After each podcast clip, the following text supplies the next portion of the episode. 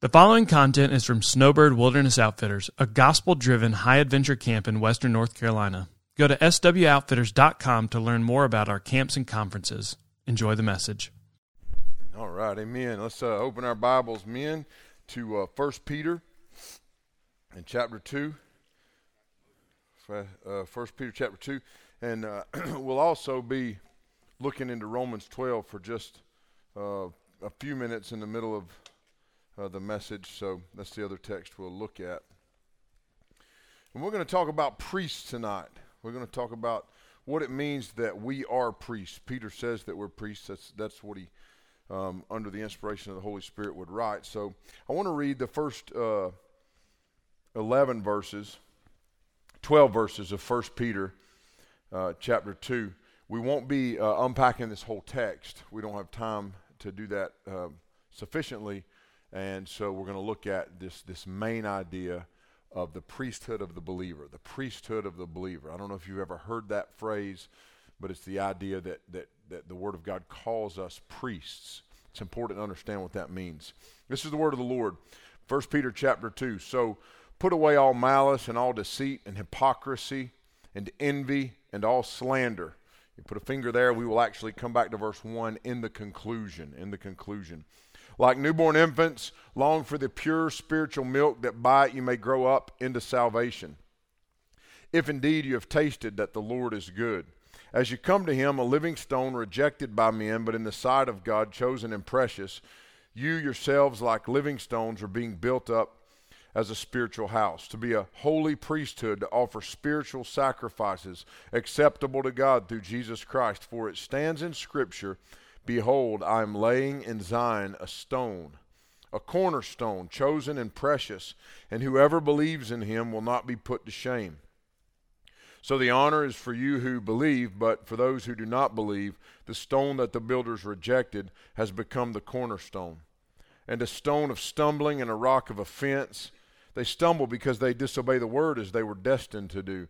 But you are a chosen race, a royal priesthood a holy nation, a people for his own possession, that you may proclaim the excellencies of him who called you out of darkness and into his marvelous light.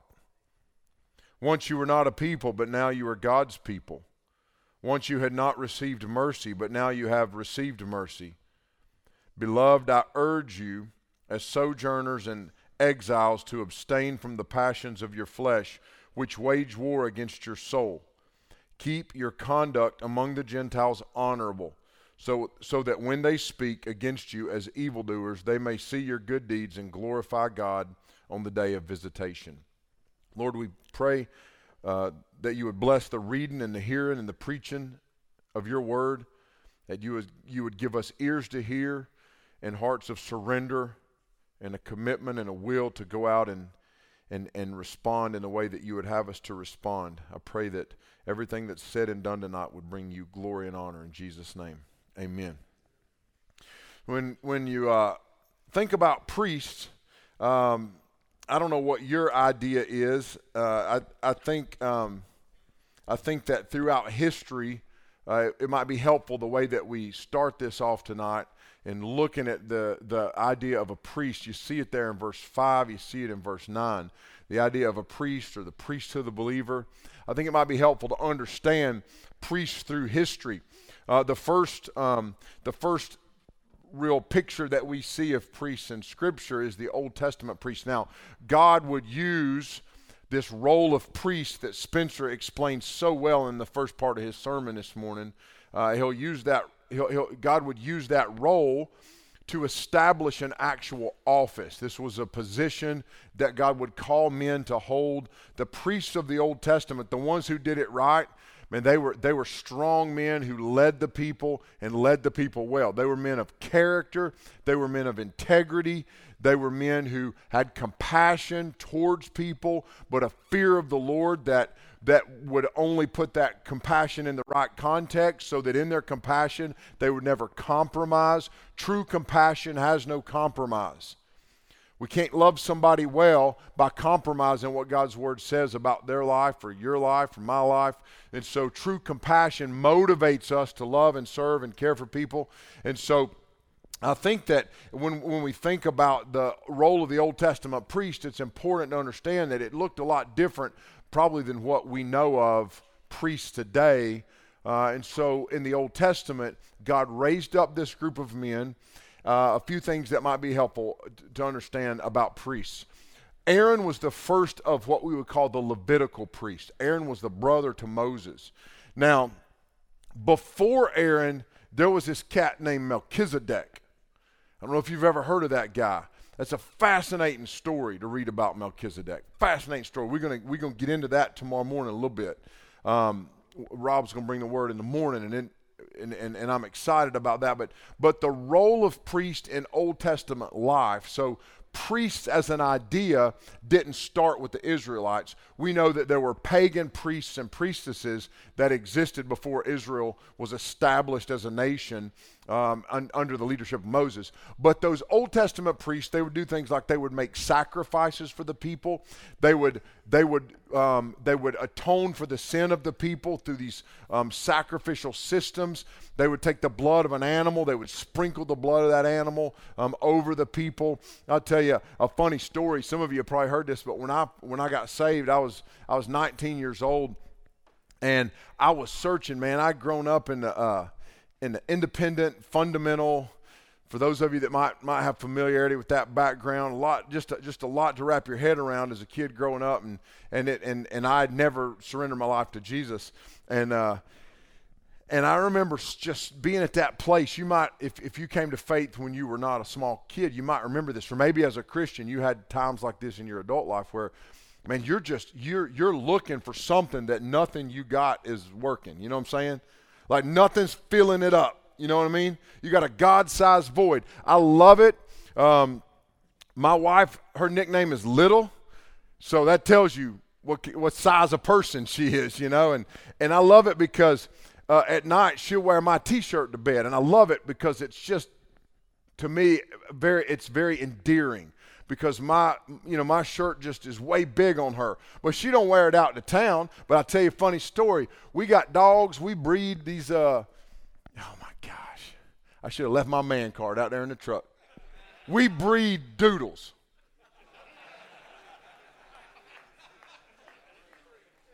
And you go on and laugh but you know what people pay for them stupid mutts I done bought three teenagers reliable be- vehicles off litters of dogs. That's all I'm gonna say. And I'll tell you what I feed them. I kill wild animals, cut them up with a bandsaw, and feed them raw meat and bones. Like if I kill a deer, hooves, shin bones, ears, everything. Everything goes into bags, and I got a freezer just for dead animals, man. And so, um, but anyway, I, we got these. we got these dogs the uh, not not the ones that we sell. We got these two dogs. They're called uh, Great Pyrenees. Y'all know the big old white dogs. Man, I love them dogs. And them dogs, them dogs are great. Them them uh, toodle boodles or whatever the, the doodle dogs, they are a pain in the butt. Let me tell you why. Because they want you to pet them. They come up, they're gonna they and and that's what they're good for. Is like companionship. I want a dog to bark when somebody comes in the yard. I don't want to pet him and you might be a dog petter. That's fine. Ain't nothing wrong with that. But I want to, I'm, and I'll pet the dog once he earns petability. You know what I'm saying? So like when I get home tonight, I'm gonna walk up the step, and my old, my old boy Ace is gonna be Ace hangs his uh, got a tall porch, and he hangs his paws off the front porch. They're nocturnal. They sleep all day, and he'll lay right there on the front of the porch, and he'll look down the road. About every once in a while, he'll say, "Ooh," like that. I'm like, I don't lock my doors. I don't. I leave the keys hanging in the ignition.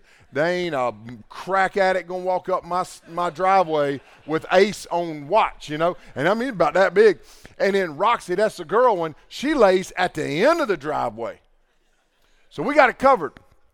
Well, before we got into the doodle bit, we was gonna. We decided we got a boy and a girl. We was gonna make some Pyrenees babies, you know. And uh, and so we were gonna sell them. And but the girl dog wouldn't get pregnant. She I don't know. She she she went through a couple cycles, didn't get pregnant. So then the boy dog started roaming. right? He starts roaming. So I never had had a dog uh, neutered. I got I, we've castrated uh, horses and and and banded and cut steers, you know, bull calves and stuff like that. I never done it to a dog. So I was like, "Can you do this yourself?" Because we do it with the big animals. I've cut the nuts out of pigs and and bull calves and and and stud colts, you know, like so. And then I get to reading on it, and I better take that to the vet, right? So take hey, so Ace is going to the vet, right? So we're gonna take Ace to the vet. I love having grown men here. I tell stories I can't tell at youth camp. You know what I'm saying? and that I can't tell when I preach at your church on Sunday morning. You know, and so I tell these stories at my church. so um, mountain people, they different. All right, so uh, so uh, oh Ace was gonna get, you know, he can get the like that, you know, and so he's going the next day. Well, the uh, girl dog come in heat, or he's going the next week, and the girl dog come in heat. And my wife got her out. We put her. She went heat. We put her in a horse trailer so there wouldn't no dogs breed her. You know. Well, old Ace, he going crazy. Y'all seen this? I mean, he's and there's he's moaning. He's laying outside the horse trailer. He's like whimpering. That's that's a that's a that's a lesson right there. That's a, like you know, and uh, so so old uh, so my wife so little goes down there to get the dog, and she's to take her for a little walk. And so she's walking around down there in the front yard, in, in the front, like down by the road. Our, our house sits maybe 100, 150 yards off the road. She's down there at the road walking the dog, and it's a country road. And she's wearing, it's one of them days, baggy sweats, like, you know, Crocs, and one of my t shirts and she likes to smoke these little cigars when she's out there piddling in the garden. So she's got one little little honeyberry backwoods cigars lit up, and a bottle of Mountain Dew. Now, if you work in law enforcement, you know what I just described, all right? and so, and so she's got the dog down there, and she said, she said, hey, hey, hey, hey, hey, get Ace up there. He's trying to breed Roxy. And I said, she can't get pregnant. He's getting his testicles removed next week. Just let him do it. And she said, Are you serious? I was like, Yeah. So they they do the thing, and then here we are. We're butt to butt, and the school bus pulls up. and to this day, to this day, Charlene Rickett, Charlene Rickett, school bus driver, man, she talks so much trash to my wife. She's like, Do you know what you looked like standing there with that dog on that leash, that other dog hooked up, with that Mountain Dew in your hand, wearing your husband's t shirt and sweatpants, you know?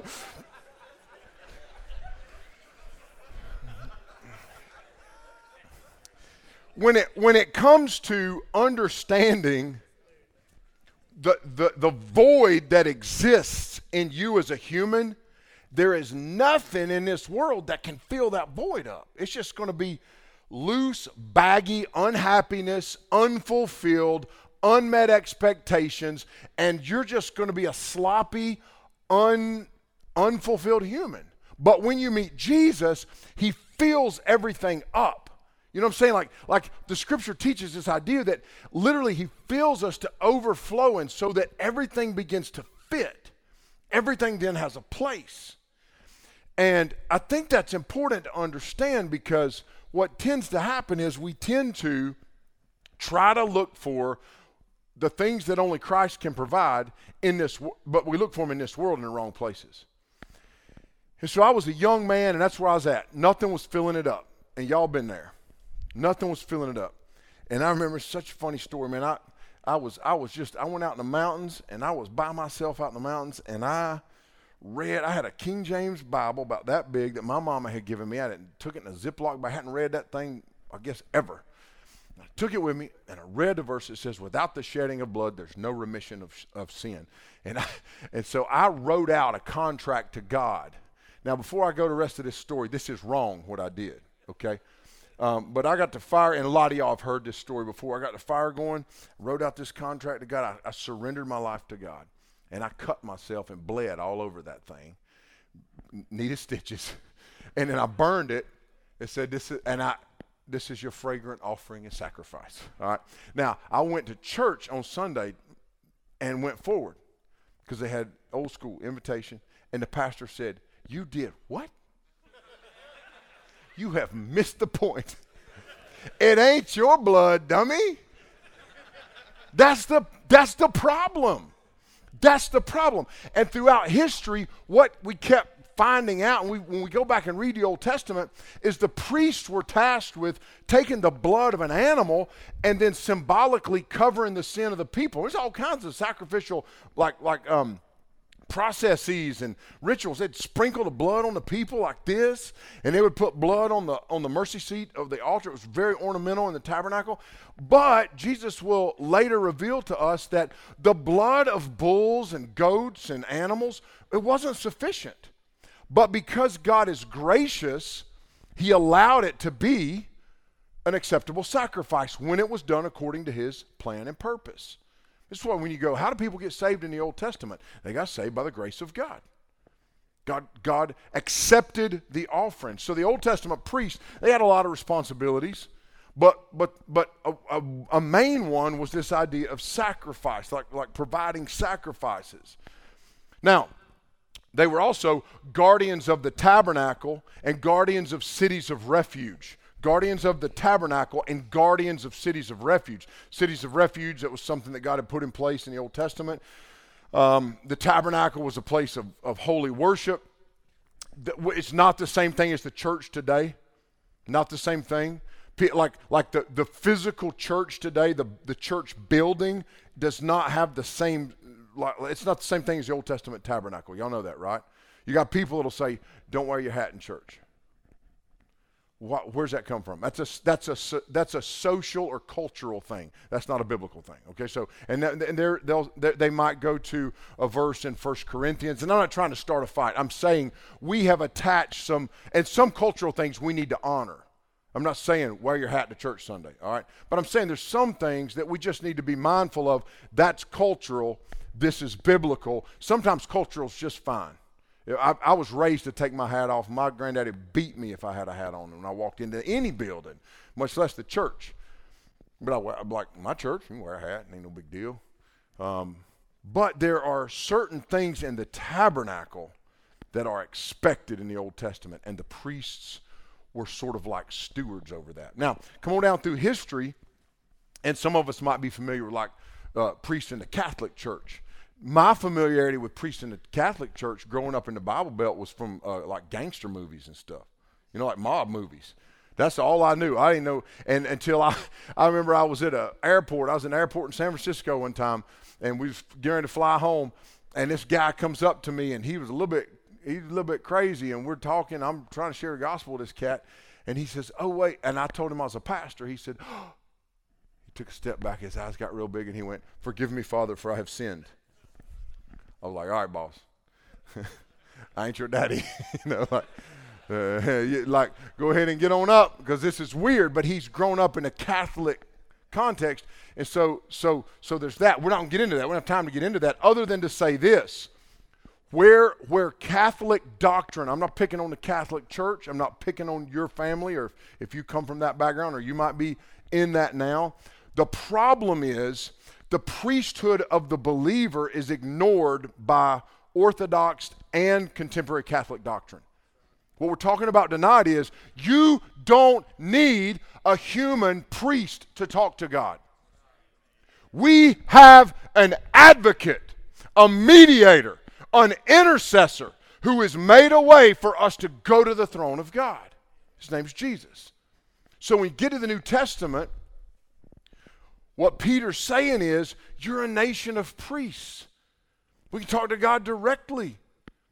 The Old Testament priests offered sacrifices, but for us, Jesus was the final and ultimate sacrifice. So that what it what what could it mean when it says that we offer spiritual sacrifices acceptable to God through to, uh, through Jesus? Look at um, Verse 5 You yourselves are like living stones being built up as a spiritual house to be a holy priesthood to offer spiritual sacrifices acceptable to God through Jesus Christ. Here's the problem the scripture tells us that we're to be sacrificed, we're to be living sacrifices.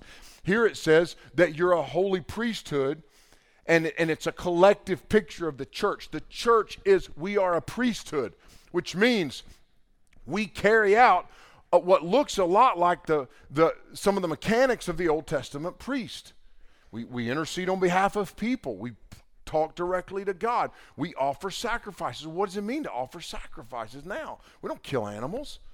What does it mean to offer sacrifices? Well, I think this is important. When you look at the Old Testament sacrificial system, the sacrifice had to be perfect, without spot, without blemish, right? We go back one chapter in 1 Peter 1, and he says that Jesus was a lamb without spot and without blemish. So, how do I offer a sacrifice? Well, he says it there in verse 4 My sacrifices are acceptable to God through Jesus.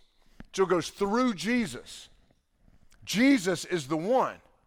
This is, this is very important to understand that the sacrifice goes through Jesus.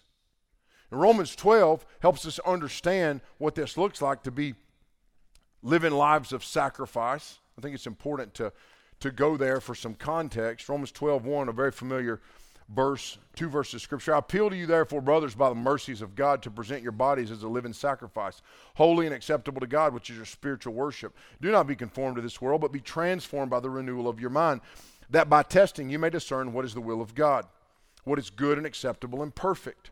So he says that we are sacrifices and we are holy and acceptable to God. Doug Wilson defines uh, biblical masculinity as the glad assumption of sacrificial responsibility. The glad assumption of sacrificial responsibility. So you see this idea of sacrifice in the New Testament for the New, New Testament believer, but it looks different than the Old Testament sacrifice in the way the New Testament speaks of it.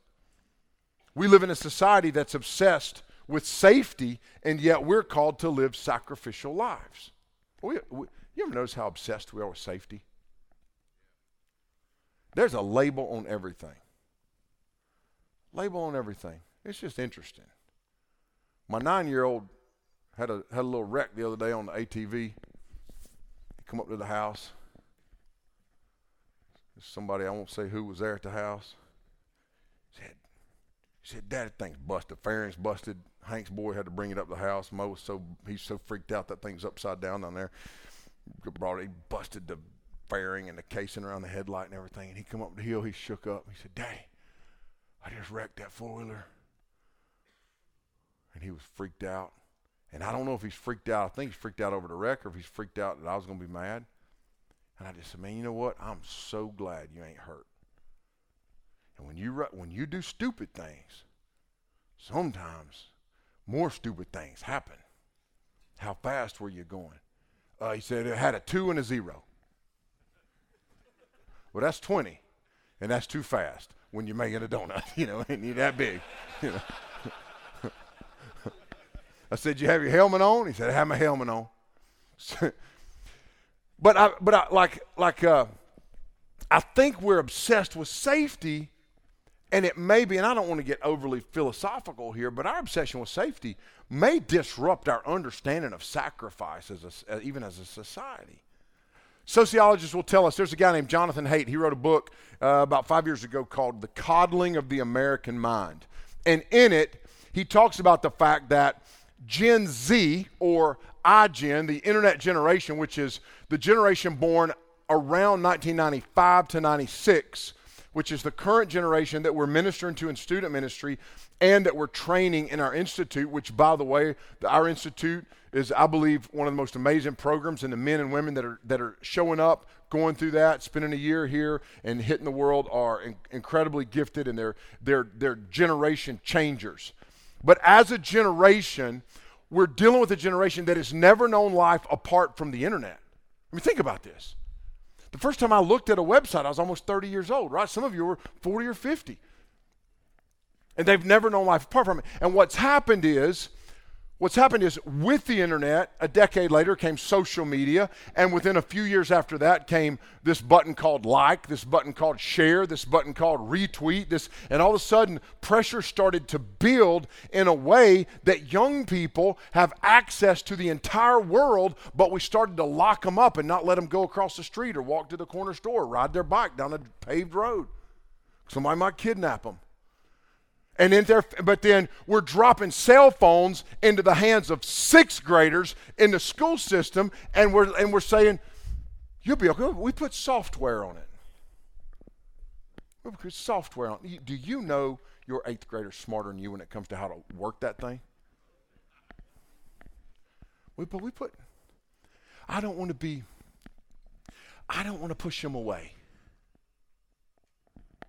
When that kid was that old, you shoved them peas all blended up in their mouth, and when they spit it out, you just shove it on in there. Nope, going to eat that. It worked. In. You thought that was good.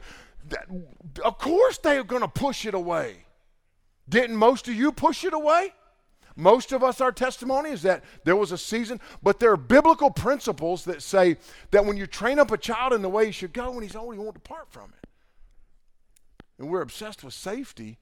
We need to be obsessed with sacrifice. We need to live sacrificial life. So, what does it look like to live sacrificially?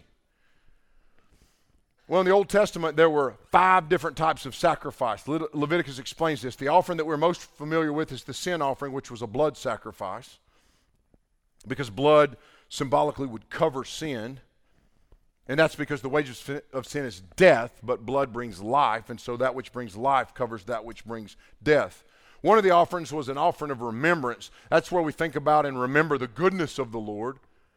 One of the offerings was called a burnt offering. That's where an animal without blemish was brought as an offering and it was consumed before the Lord. This was a, way of saying, Lord, I give you all the best of me. I dedicate all that I am and all that I have to you. But for us, there's this powerful symbolic picture that Christ was the final sacrifice, and so we are now living as sacrifices, not simply dying as sacrifices. He says, You're a living sacrifice. He says, This is your spiritual worship.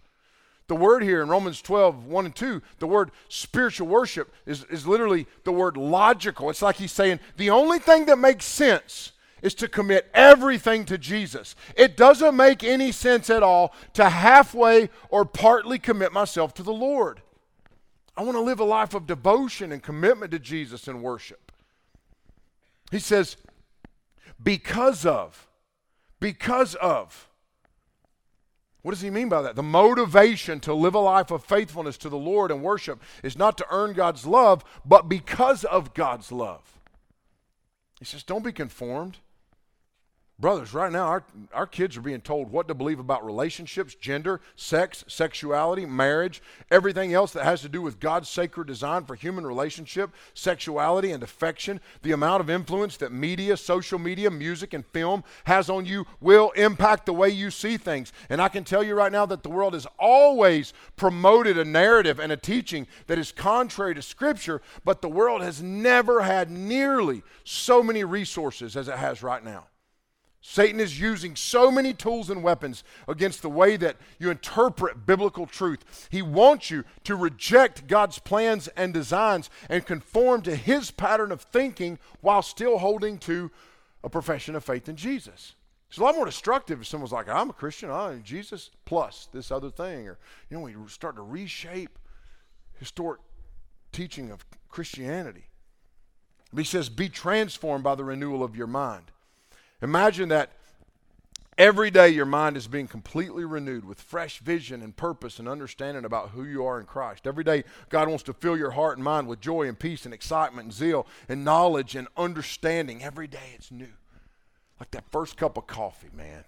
If you're a coffee drinker, that first cup of coffee tastes better than I drink coffee. I had a cup of coffee right before the worship service. Most of you grabbed one after supper. But the first one of the day tastes the best to me. It's just something about like roll out, still dark outside, everybody's sleeping. I drink that first cup real loud. There's just something about that. You know, sit by the fire in the wintertime, sitting there with a fire raging in the in the stove. Sit there, drink that coffee. And I got this, I've got this uh, my, my little routine for the first cup of coffee. The first cup of coffee is prayer time for my six kids and my son in law. That's when that's when I'm gonna sit there. I'm gonna drink. My phone don't come on. That sucker stays off.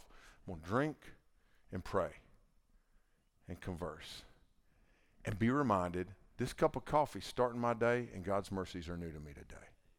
New today, every day. Isn't that good? Every single day, His mercies are new to us. And that's how we're transformed. Our mind is renewed daily. That's why we talk about studying the Scripture. That's why that's why we talk about the Word of God in the life of a believer being a daily thing, because that's where we're transformed. He says that when we test, God will always prove himself true and faithful. He says that by testing, See, he'll never let you down. He'll never lie. He'll never leave you empty. Test the Lord, test his faithfulness. How do you test God? You live in obedience and worship and see if God is faithful to you personally and experientially. See if you're happy and fulfilled in Jesus and his love. I promise you, he'll pass the test. He satisfies our deepest longings, he fills the void in our lives. Discern so that you might discern what is good. This is the idea of thinking clearly and making good choices that don't have consequences, that are lasting and painful. That's what it looks like to be a living sacrifice. That pattern of Romans 12, 1 and 2. So back to our text. And we'll close in the in those those verses 9 through 12 where he comes back to the idea of being a priest. Because other than sacrificial living, what does it look like for us to live as priests in the world today?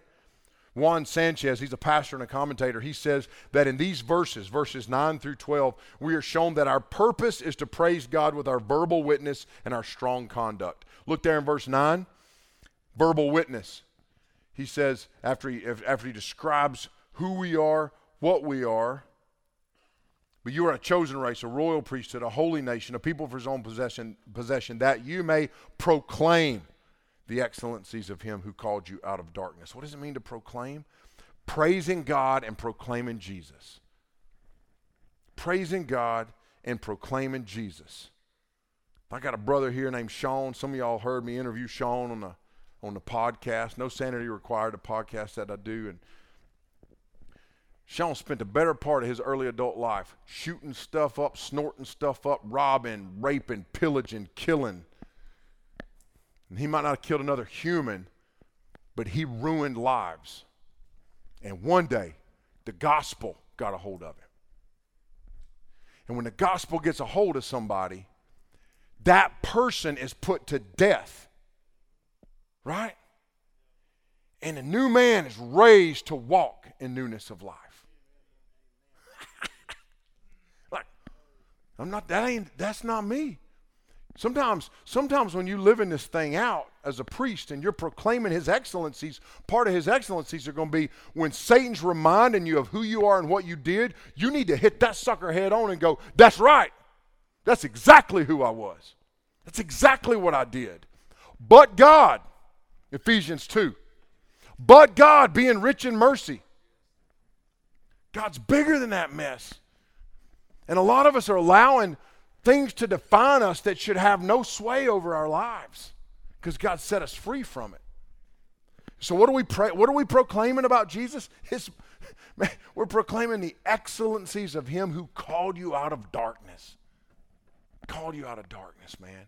Let me tell you something. If you're if you're the opposite end of the testimony extreme by man's standards of Sean, you might be that dude that Man, God saved you when you were five years old at VBS and you've never really walked strayed far from the path. Let me tell you something. The power of the gospel to, to save a person from sin is never m- more powerful in one person's life than the other. Because the scripture says you were dead in trespasses and sin. He, he brought you out of darkness. So, the way that we practice the priesthood is to proclaim with a verbal witness, but then also verses 11 and 12, our conduct before the world. And these two things play the priestly role between God and the world. We're to live consistent lives. Consistent lives. Live consistently as men of God. Three hurdles, in conclusion, that we need to be aware of that are prevalent in our society. I think we need to address these things. These would be awesome as standalone, maybe messages or breakout sessions. But let me just identify, or, I'm sorry, two things that I want to identify tonight. Not only prevalent, but even celebrated. The first one is entitlement attitude. We live in a world that, that is entitled. Like people are entitled.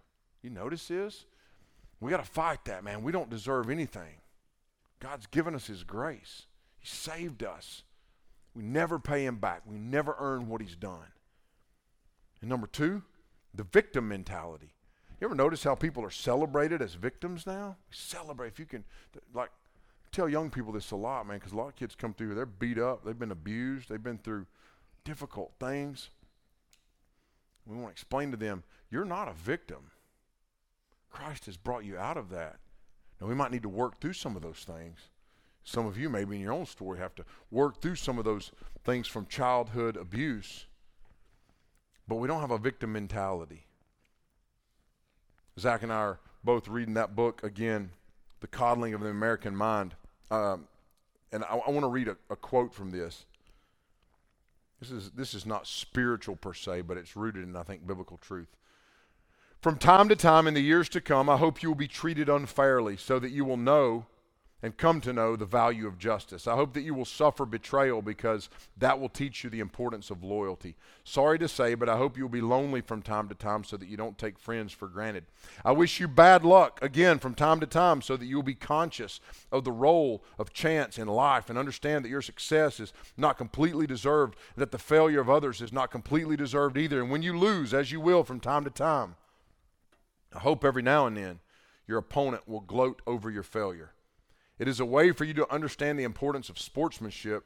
I hope you'll be ignored so that you know the importance of listening to others. And I hope you'll have just enough pain to learn compassion. Whether I wish these things or not, they're going to happen. And whether you benefit from them or not will depend on your ability to see the message in your misfortunes. And I, want, I don't want you to be safe ideologically. I don't want you to be safe emotionally. I want you to be strong. That's different. I'm, gonna, I'm not going to pave the jungle for you put on some boots and learn how to deal with adversity. I'm not going to take all the weights out of the gym. That's the whole point of the gym. Life is the gym. So, as Christians and as men who've been called to this priesthood, we need to understand that the task is overwhelming. But the God who saved Sean Castile, the God who saved me and you, and made you somebody different, somebody new, gave you a new name. He made you a citizen in his kingdom. He called you on mission by his glory and grace. Out of darkness, that's the king we proclaim. And Jesus is our great high priest. And because of that, we can boldly approach the throne of God. So that, as the writer of Hebrews would say, we might find mercy and grace to help us in our time of need. Amen. Let's pray. Lord, we thank you for the power of your word, the power of your gospel, the power of the priesthood, whereby we might live as living sacrifices, that we would be holy and acceptable, pleasing to you. God, a, a, if, if a sacrifice is to be without spot and without blemish, is to be perfect, then how in the world do we pull that off? How do we achieve that? Well, we do it through Jesus. God, I pray that our brothers would not embrace a victim mentality, would not embrace an attitude of entitlement that's rooted in arrogance and autonomy and idolatry, but that to the man we would all, and all of us confess our need to depend on you for that, that we would rely on you as our great high priest, as our mediator, but we would we would be the mediators of our families. We would be the intercessors for our communities and our friends and our churches. And God, that we'd make a difference in the lives of others because we would embrace the God ordained responsibility that we've been called to. And we would live as those who are living sacrifices, holy and acceptable and pleasing to you. Embracing with joy the glad assumption of sacrificial responsibility. Help us, we pray, in Jesus' name. Amen. Thanks for listening. We hope this has encouraged you in your walk with Christ. Be sure to give us a rating and review. And for more Snowbird content, check out our other podcast, No Sanity Required.